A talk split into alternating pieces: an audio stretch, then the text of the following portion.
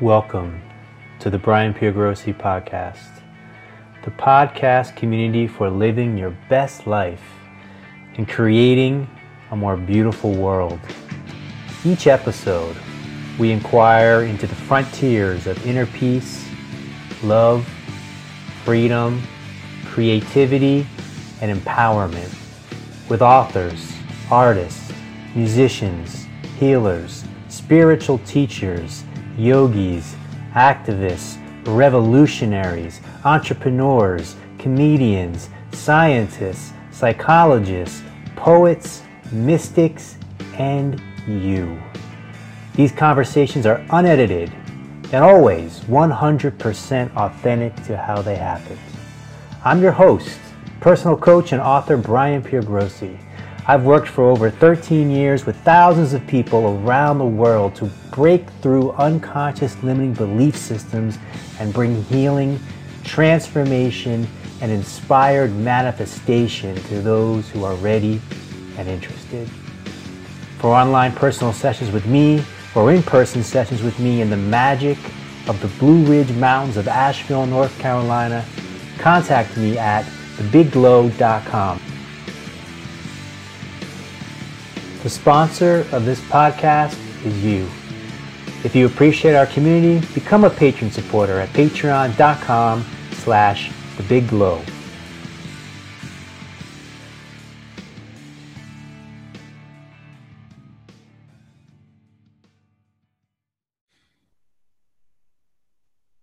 Welcome to the Brian Piergrossi podcast. I'm Brian Piergrossi, and I have with me Satyen Raja. Welcome, Satyen. Thanks so much, Brian, for having me. So good to be with you. Um, maybe we can start off by just sharing with people who you are, who are not familiar with you, and how do you, how do you kind of introduce yourself? And people say, "What do you do?" uh, I'm a founder, and I lead a group of companies all underneath Warrior Sage banner, called Warrior Sage Trainings, and our main focus is to really support leadership on this planet right now. There's so much influx on this planet on so many levels of being. And so, our aim and intention is we support business leaders, human potential leaders, guides, mentors, physicians, therapists, you name it. People are on the cutting edge front, um, on the front lines of serving others and making a difference on the planet. What we do at Warrior Sage is we support them to be the most powerful, impactful, awakened, uh, enlightened leader that they can be to do the good work they need to do. So that's an overview of of. Beautiful. Uh, yeah, and I first became aware from you quite a few years ago. I believe you were in Los Angeles and you were giving a speech to a to a group of folks, and you're talking about masculinity and the power of conscious masculinity, and that really struck me. And I was really, you know, struck by your presence and what you were sharing and so that's kind of the main thing I wanted to, to dive into today is, is conscious masculinity and what that is. And it feels like it's really needed right now. It's really, it's really, there's a call to, to step up. And I hear women asking for that to step up. I hear men asking for that to step up.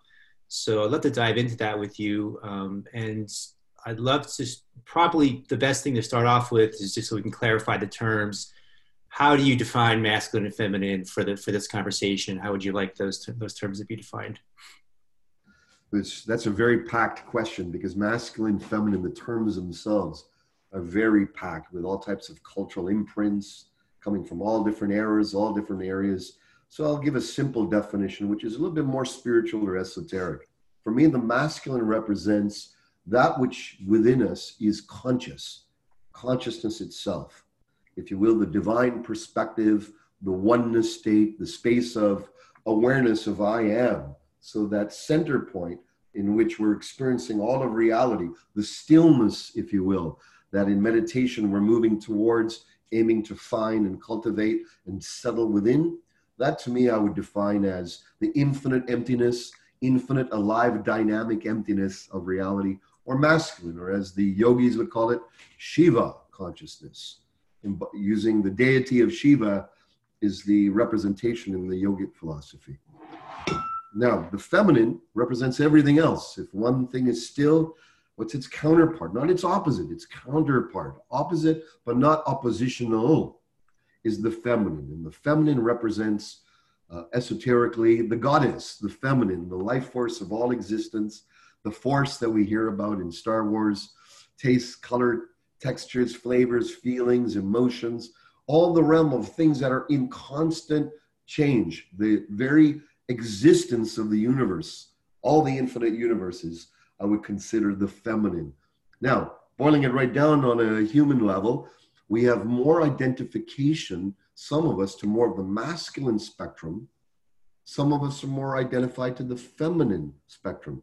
In fact, we have the whole spectrum within us. It's just where we have a natural resting place, I believe, in that spectrum. And we also have years of cultural imprints which distort, obscure our natural resting place of what the masculine feminine is. From ideas of what it should be to be a man, what it should be to be a woman, etc., etc. Those are the obscurations of imprints. But if we remove those, we get to the core of it. For me, the masculine represents divine freedom, freedom from the constraints of reality. And for me, the feminine represents divine love, the flow of love between all of us. And was David Deida an inspiration for you uh, on your path? David Deida has been a mentor to myself and my wife for about 20 years. We're very blessed to have been uh, mentored by him, and we're also very fortunate to be able to co-train and do offerings uh, uh, together as well. So yes. Yeah, beautiful. And he and I I know he talks about these three stages that we I believe you touch on those two these three stages.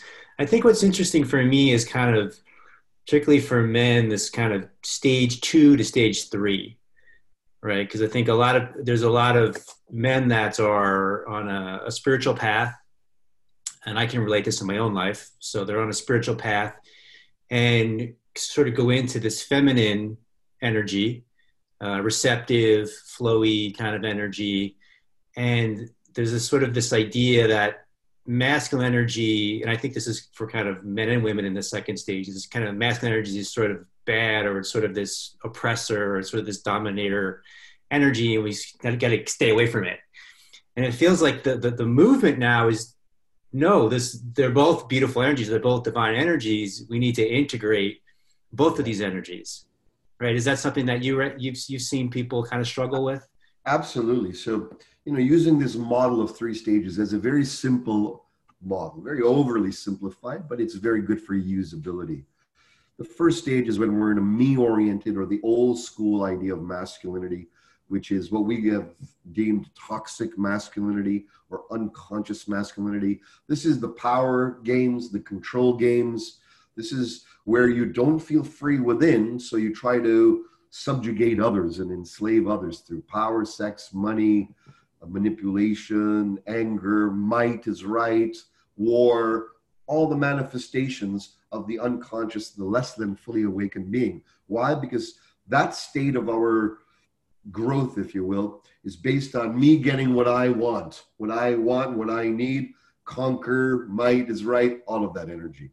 So, yes, the masculine has been poo pooed recently for good reason, is because we're unfortunately that form of the masculine, that contracted masculine, is responsible for so much of the devastation in society, the devastation on the planet, our voracious appetite to continue to consume, to dominate this earth, to consume and dominate people. Eventually, it backfires. Eventually, we harm ourselves in that. But that paradigm is still rampant on the planet. And that's why a lot of men have said, look, we do not want to go deeper into that. We don't want to just keep reliving that pattern of the old school man who's toxic, who's less than emotional, who's only out for freedom based on if he gets freedom, not so much worried about other people. The natural next evolution is the next phase. And that's where we embrace more of our feminine energy, as you shared about. We become more whole. We recognize we're not just masculine. The old masculine um, is negative, harmful, re- con- contracted, is some of the imprints we have. But we must not throw away the baby with the bathwater because that's what happens with the second stage. We go, okay, now I need to be feminine. And I believe that's a good phase to grow our feminine side, to get in touch with our emotions, to get in touch with the, the life force of reality, to get in touch with the purity of love and the exchange of love, and, and coming into wholeness, balance. That's the hallmark of the second stage male, if you will, or masculine version. They're more balanced. It's much healthier than the first. The reciprocal energy is, you know, if we look at first stage feminine, is also a weak form, uh, a marginalized form of the feminine. It's the counterpart to the first stage. Might is right. She's, hey, I'll do whatever you need to do. Please love me. Please keep me safe and sheltered. It's a codependency type of energy. So when we go from this codependency of the first stage and we say we've had enough of that, we need to grow our boundaries, we need to grow ourselves, we need to become whole, autonomous, sovereign beings, we need to find the masculine and feminine fulfillment within ourselves rather than look for it neurotically outside of ourselves. This is a very valuable phase of life, very natural, very healthy. So we advocate that. But as you shared at the beginning, that's only one stage. Because if we stay around in the second stage too much and we balance our energies, so now we're more whole. But after that wholeness, now what? And I believe that some of us who are listening here today are ready for what's next. And that next is the third stage of masculine and feminine evolution. So we go from me to we. Now we become more devoted to becoming a vessel for the whole. So in the third stage, masculine, is where we recapture our masculine energy, but we filter it, we connect it to our heart center, our love center. We connect it to purpose, not personal purpose alone, but purpose that serves the greater good, the greater whole. And ultimately, we learn to surrender our, if you will, small myopic vision of our own future, of our own goals, or our own attainment, and we allow nature, we allow presence, we allow the divine, we allow Mother Nature to inform us, to guide us into what is the manifestation of my masculine, which makes me feel most alive, which makes me feel like if I that I'm here to serve something far greater than just my own personal needs. So I believe that's where we're moving into, and it's a noble path, it's a valiant path, and it's one much needed right now. Beautiful. It, it feels like the first stage, uh, tell me if this sounds right to you. The first stage is sort of just lost in the ego, lost in self centered, you know, it's all about me, my little ego. And then as you move through the second stage into the third stage, you're reintegrating the masculine, but now it's from this place of service to the whole, of recognizing you are one with all that is, this awakening of consciousness that you're one with all that is. And the masculine then is not a negative force, but it's a positive force that is offering its gifts in service and a benefit to all. Absolutely, very beautifully said, brother. Yeah. Absolutely.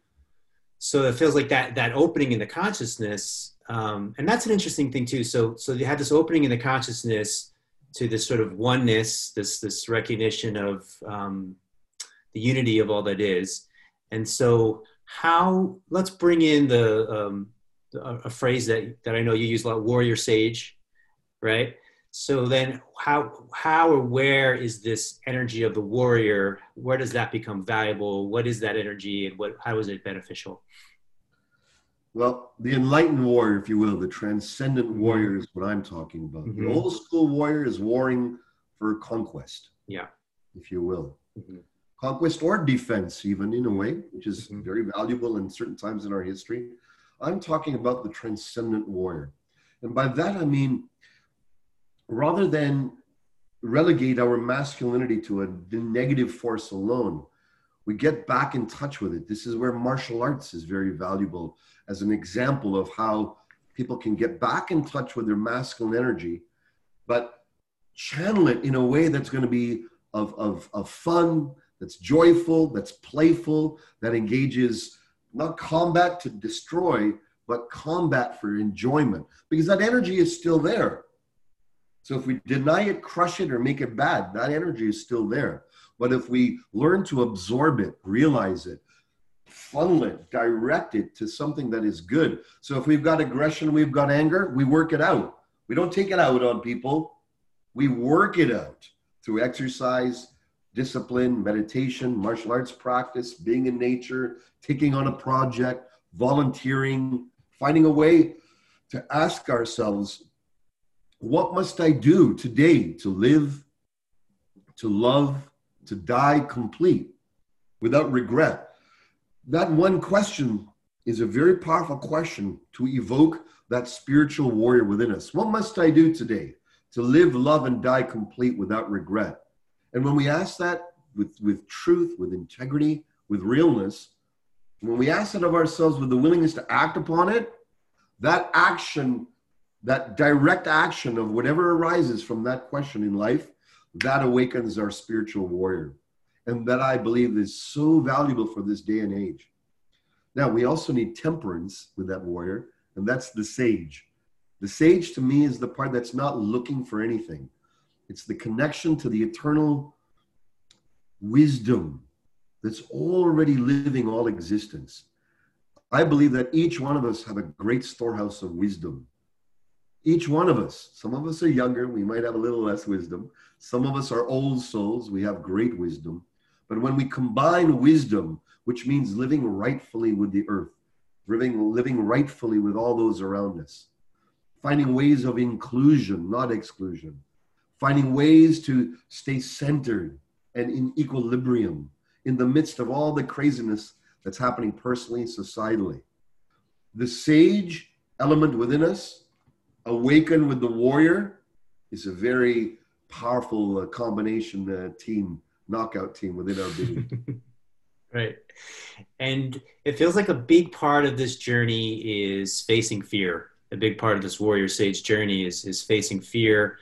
Um, and a lot of it to me, especially in the age we're in now, is internal fears, right? Kind of, you know, being in the comfort zone and kind of, you know, kind of afraid of stepping out. What if I, what if I say this? What if, you know, people don't like what I, what I say or what I do? Or so do you find that that's a big part of this development of, of the warrior sage is being able to acknowledge fear and face it? And how do we do that?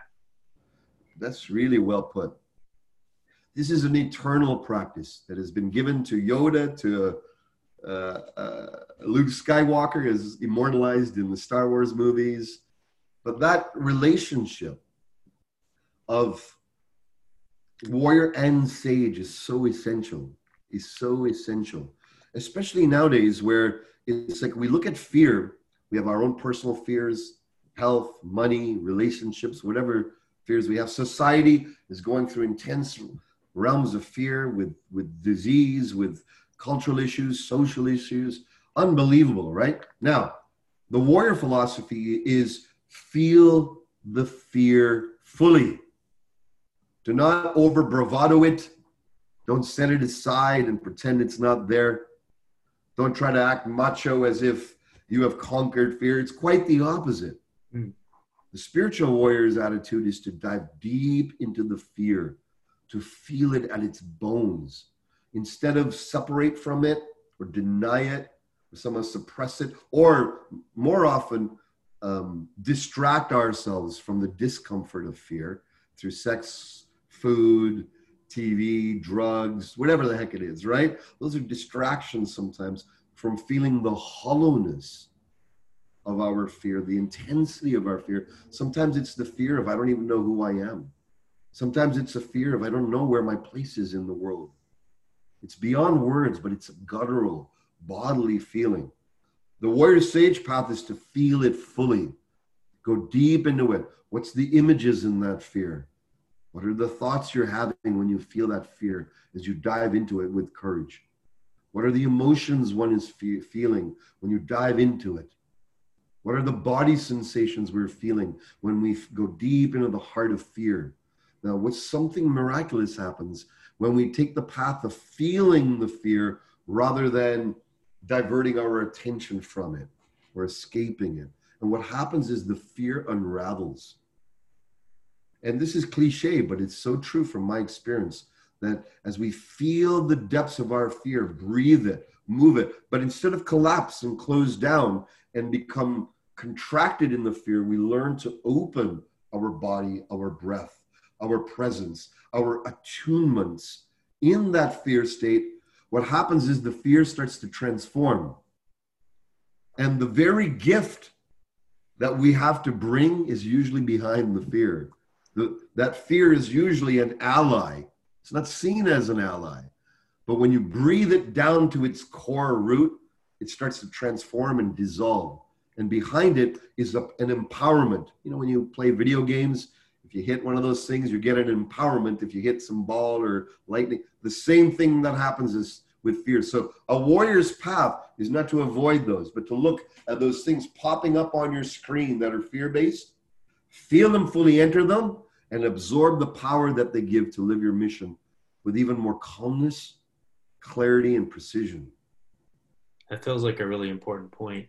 It feels like it's really important in relationship too, relationship with men and women. I was just talking to a, a client today, it was a woman, and she's talking about how she she feels a lot of emotion and she comes to her her fiance and he kind of runs away or he, he doesn't want to deal with the emotion you know so which is a common thing right as men we don't want to deal with we don't want to deal with the woman and her emotion and just you know just she she says he actually was interesting she said that he she'll ask him she'll ask him to do something and he'll do it like kind of like he's like an errand boy he'll just do what she says to kind of get away from the the emotion. Yeah, it was kind of like she wants him to actually be with the emo, be with her emotion, right? And this is kind of a really common thing in, in relationship, right? In those moments, what we're seeking is relief, whereas what we could be looking for is realization. Yeah. So yeah.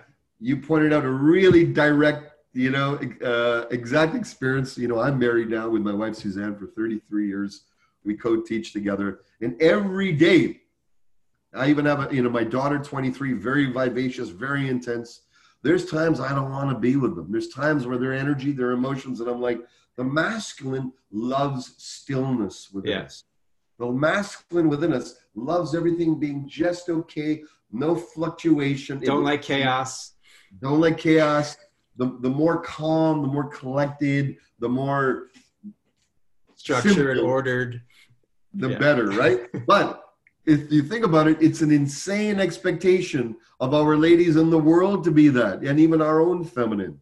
So, what's the practice? The practice I've learned to deal with it. That at first it seemed like to deal with it, right, for relief.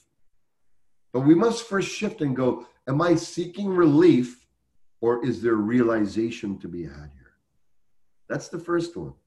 If we take the path of seeking relief from the noise, we'll get some distraction with food or drugs or whatever the heck it is, right? Or just getting away. TV. Now, if we can be present. So my practice is with my wife is when she's in some type of emotional intensity, something coming up, the part of me wants to back off. I learn to open that part that backs off.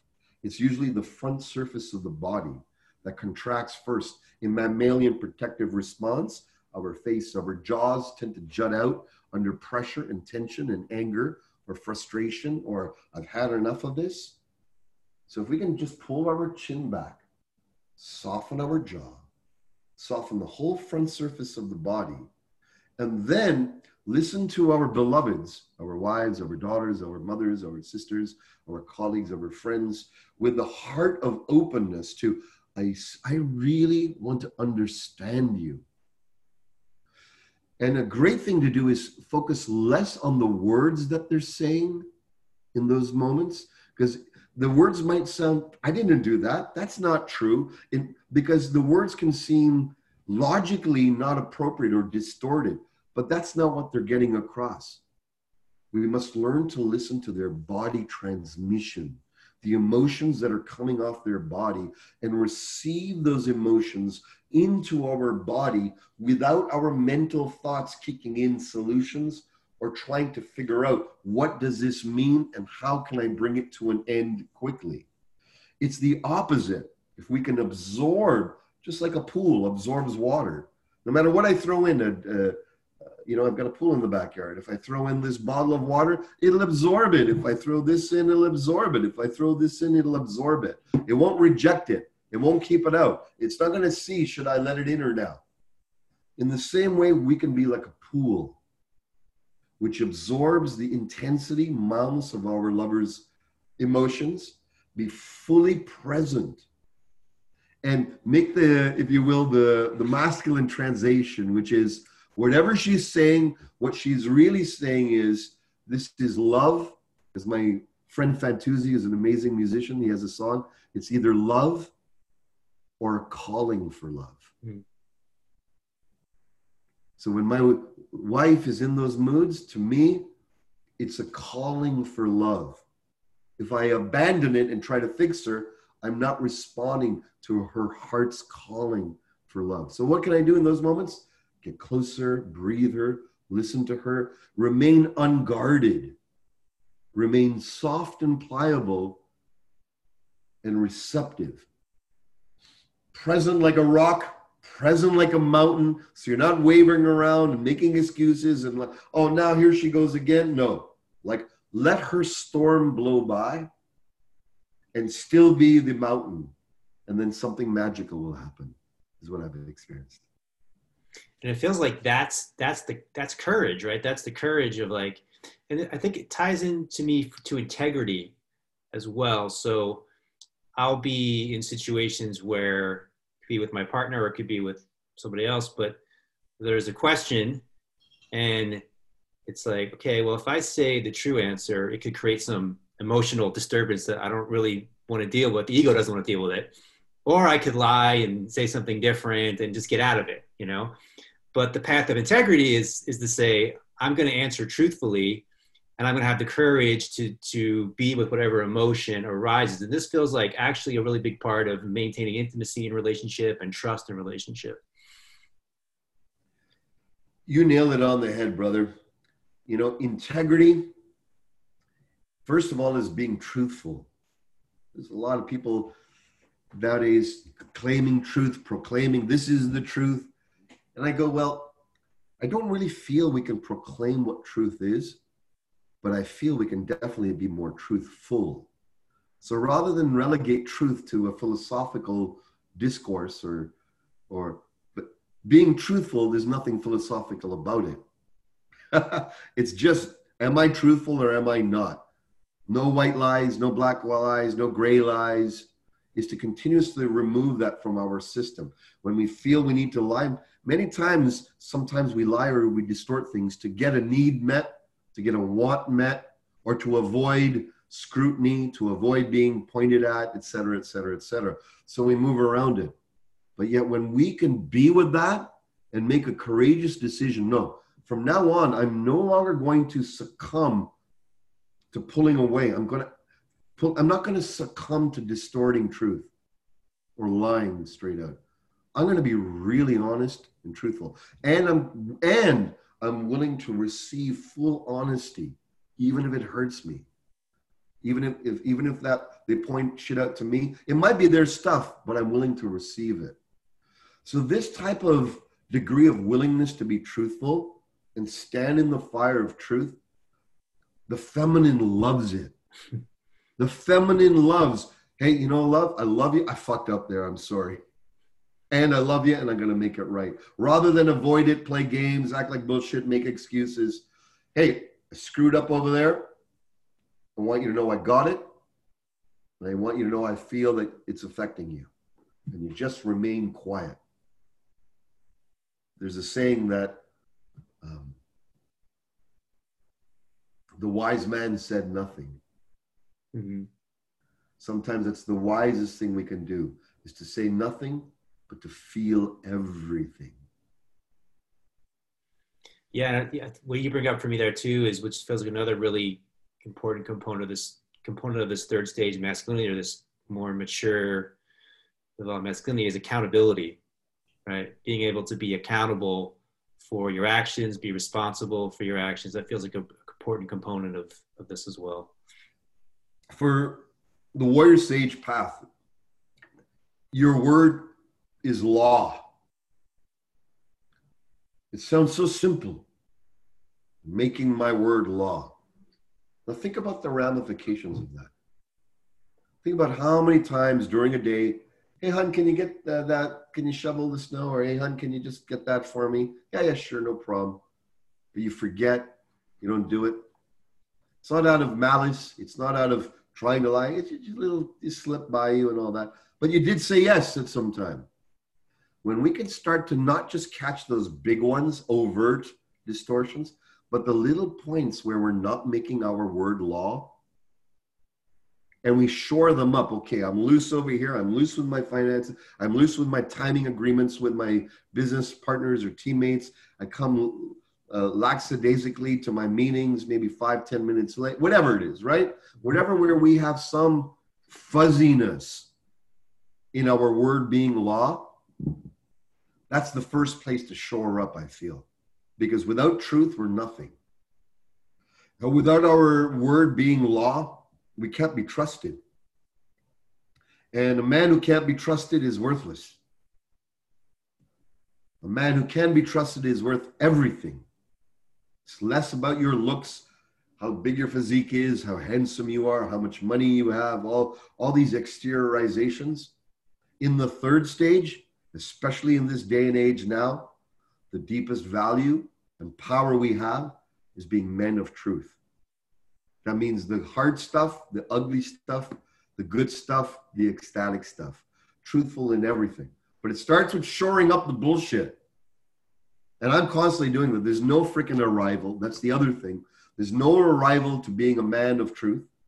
It's a lifetime practice and cultivate. It's a way of life. Every week I go, oh, I was distorted there. I didn't say directly. I was trying to hide how I was really feeling and I was getting it across too nice or an opposite. I was trying to hide how angry I am, and I came or this, or it could be through even praise. You know what? I actually had so much more praise and acknowledgement for that person, but I was scared to give it because I didn't want to sound too gushy or too overwhelming. All these things are fine tunements. Your soul, our soul already knows what truth is. And when we're in it, there's a resonance. Ah. And when we're not, we know so it's bringing our know, knowingness into that. And paradoxically, we become the most sexiest when we live the path of truth. We get the biggest business deals because people trust us when we walk the path of truth. Um, a couple things struck out what you said. So one thing that's interesting is this idea of being nice and the idea and to me being there's being nice which like, to me that's like a you kind of as you move on this path there's something that's more important than being nice. I think you're kind of you're kind of pointing at it right? So i find like the highest form of loving actually isn't always being what you considered nice right? So i saw you nodding your head there. So it sounds like you you resonate with that. Yeah absolutely brian. Being nice and friendly and cordial is a good cultivation to have to develop our gentlemanly nature.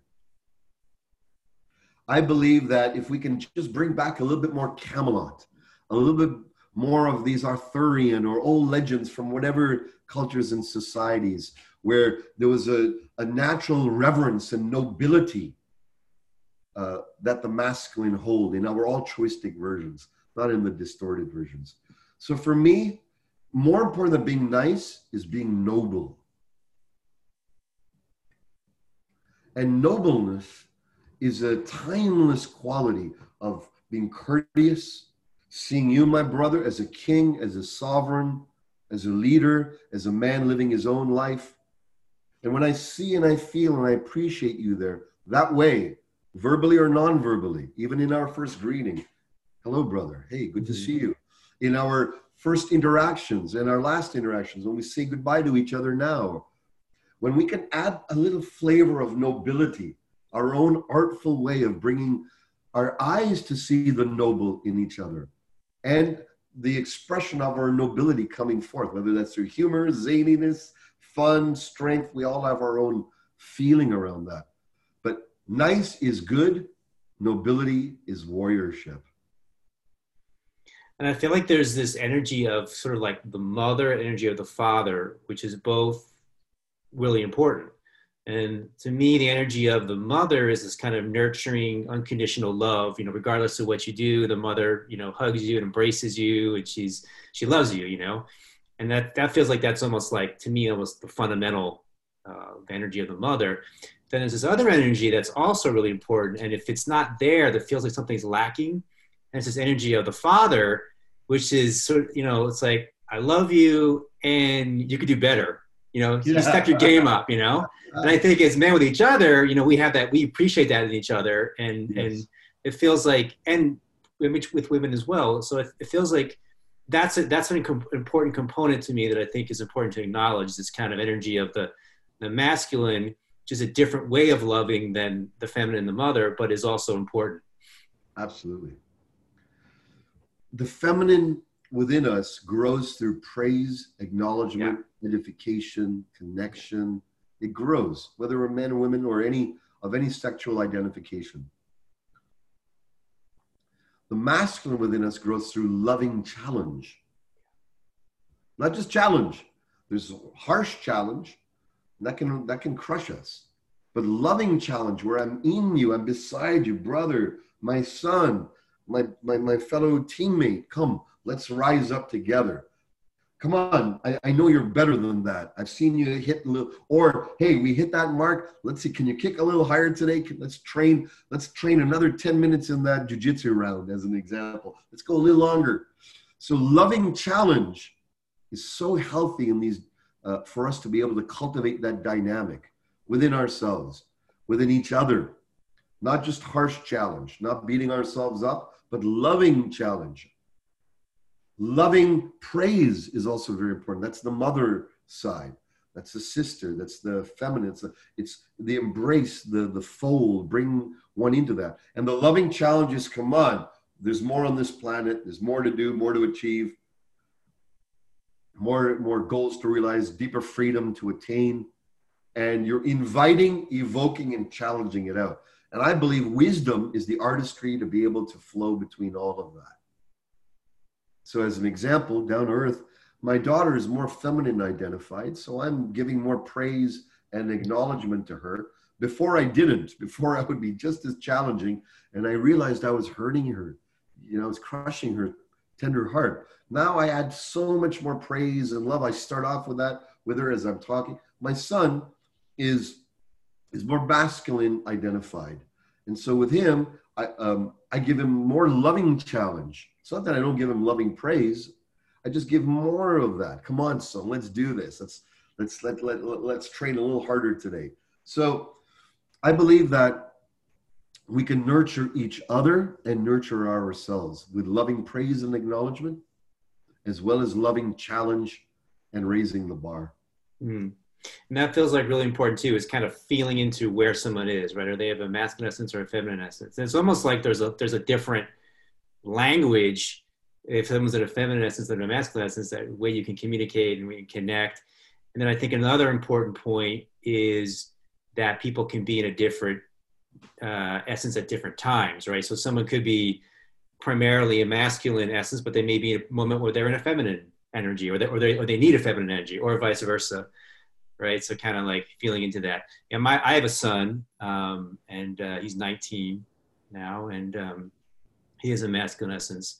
So I can feel that you know he he appreciates when it's like, hey, you you could do better here. You could you could step it up here. You know, challenge you a little bit, push you. Know, and he he he thrives off that. You know. But if I was just doing that without any kind of appreciation or any kind of motherly energy, then yeah, it would feel it would feel crushing. So it's like there's a there's a balance and kind of just being present and feeling where people are at and what's what's being called forth, and that's relationship, right? Exactly.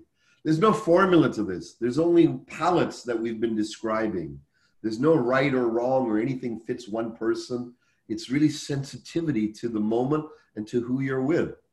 You know, in the leadership work I do, you know, training leaders to lead their companies and organizations, we're taught this but we have to recognize that everyone has the full spectrum of masculine and feminine within them.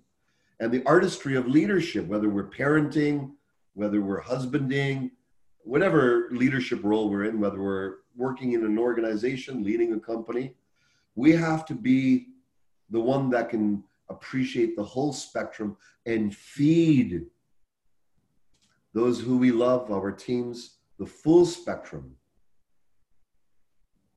yeah. Really valuable to do that. So something that I feel is really big right now, another thing that I feel is lacking is there's there's sort of this these movements that uh, I guess the way I would say it is I feel like we're lacking a vision right now collectively, and I feel like that's that's a masculine uh, essence.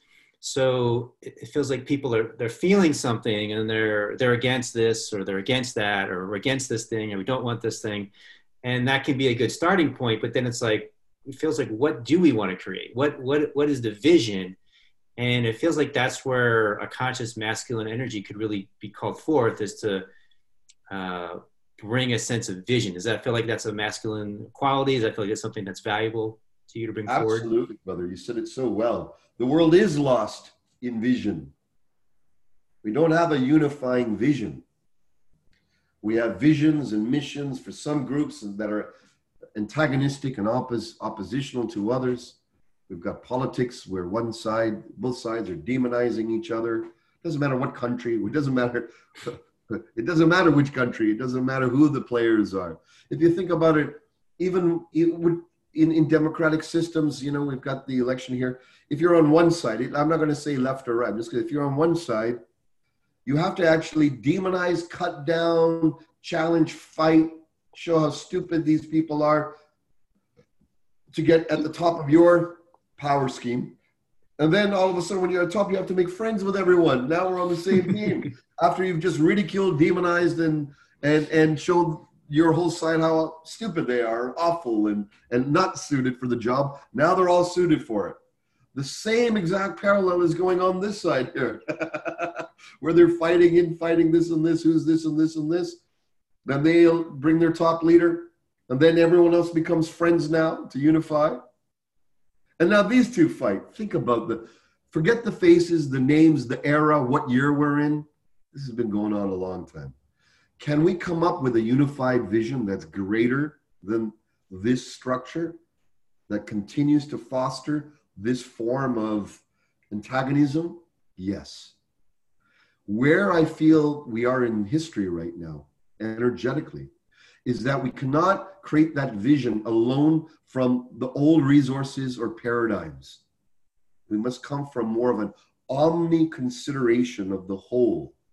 And right now, there's the vision we want to create, but even deeper, there's a vision that wants to be birthed from the feminine.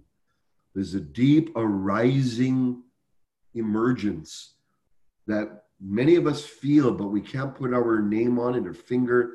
We can't give it actual words yet because it's still in a very powerful phase of emergence. But what we can do is surrender, come out in nature more, quiet the mind more, get off social media more, get off all the irritations more, and start to merge and feel and become with and become resonant with and and love the emergent feminine wisdom that's sharing and that will inform our collective masculine vision of what is the world we wish to have. Mm. So, this new vision is a combination, I feel, of the emergence of the feminine life force, nourishing our masculine capacity to envision the highest for all.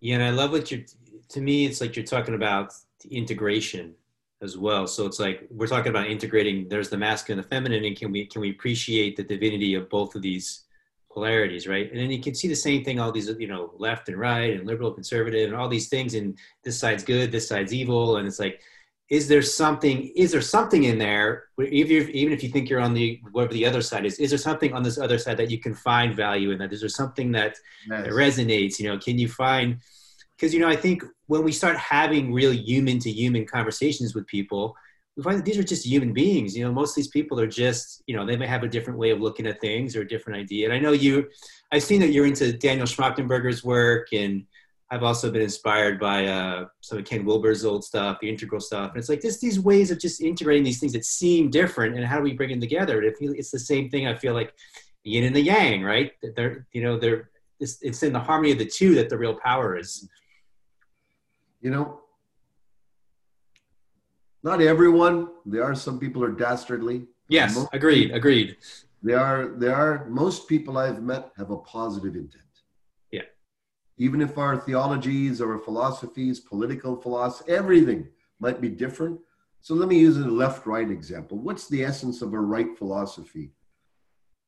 Well, one should be autonomous. One should be um, uh, have good values. One should have love of family. One should um, uh, uh, self resourcefulness, Yeah. not being reliant on other people, and finding this is such a very powerful philosophy, and I'm all for that at its altruistic level. That's the positive intent. What's the positive intent of the other reciprocal, or if you will, uh, energy? Well, left, let's say, would be yes, not only shall we take care of ourselves, I can't, let's not all only be happy with our own success. How about let's be happy when our whole society is lifted up together? You know, let's let's embrace our whole society. Let's share. Let let let let, let let's let's bring about a sense of that we're all for one, one for all. Now, to think these are that's the positive intent as an example. To think that they're opposites is quite it's actually not the case. We go The together. case, in my experience, is we need that of both. Yeah. We need to have self reliance, autonomy, being strong in our own right, having uh, um, good values and virtues that are timeless and eternal. And it's wonderful to help my brother, my sister, to see, and to have a care that society lifts up together. Wisdom, that's the sage. The sage within us looks for the positive intent through the um, minefield of externalized viewpoints or the minefield of reactivity or finger pointing or or bullshit projections being thrown on each other. The sage goes hmm what's their positive intent? Beyond this facade or external shit that they're expressing what's their positive intent this is the courage of our day. This is the humility and the power of the warrior sage of this day is to pierce through the illusion of separation and become in union with their positive intent. When we meet them in the positive, they can feel it. Everyone starts to relax. Now we can start moving towards common ground. Now we can start moving towards that because we know that at your heart, you mean well. And at my heart, I mean well. Let's rest in the meaning well that we share with each other. And now let's work on the theological or philosophical differences and bring about a form that combines the best of our philosophies. Hmm. The phrase that comes through is true love takes courage. Yeah. Yeah. So, how can people connect with you? What are you up to? Any last words you'd like to share with everybody listening? Thanks, Brad. Well, you're all welcome to come and visit our Warrior Sage page, warriorsage.com. We also have our Facebook page, Warrior Sage Community. You can invite yourself onto there. But if you go to warriorsage.com, we've actually created three powerful trainings I invite everyone to download for free. One is called an abundance activation to help you go from egoic ideas of abundance into awakened ideas and practices and cultivations. There's one for relationships called relationship activation, which I highly recommend, which goes deep into what we just talked about today. And then the another one we have is called power activation, going from the power of the ego into enlightened power. So those are all available for free for yourself, for your family at warriorsage.com. All right. Thank you so much, Satyen, for, for being with me today. And uh, thanks everyone for listening. Thank you, Brian. Thank you all. Much love to you.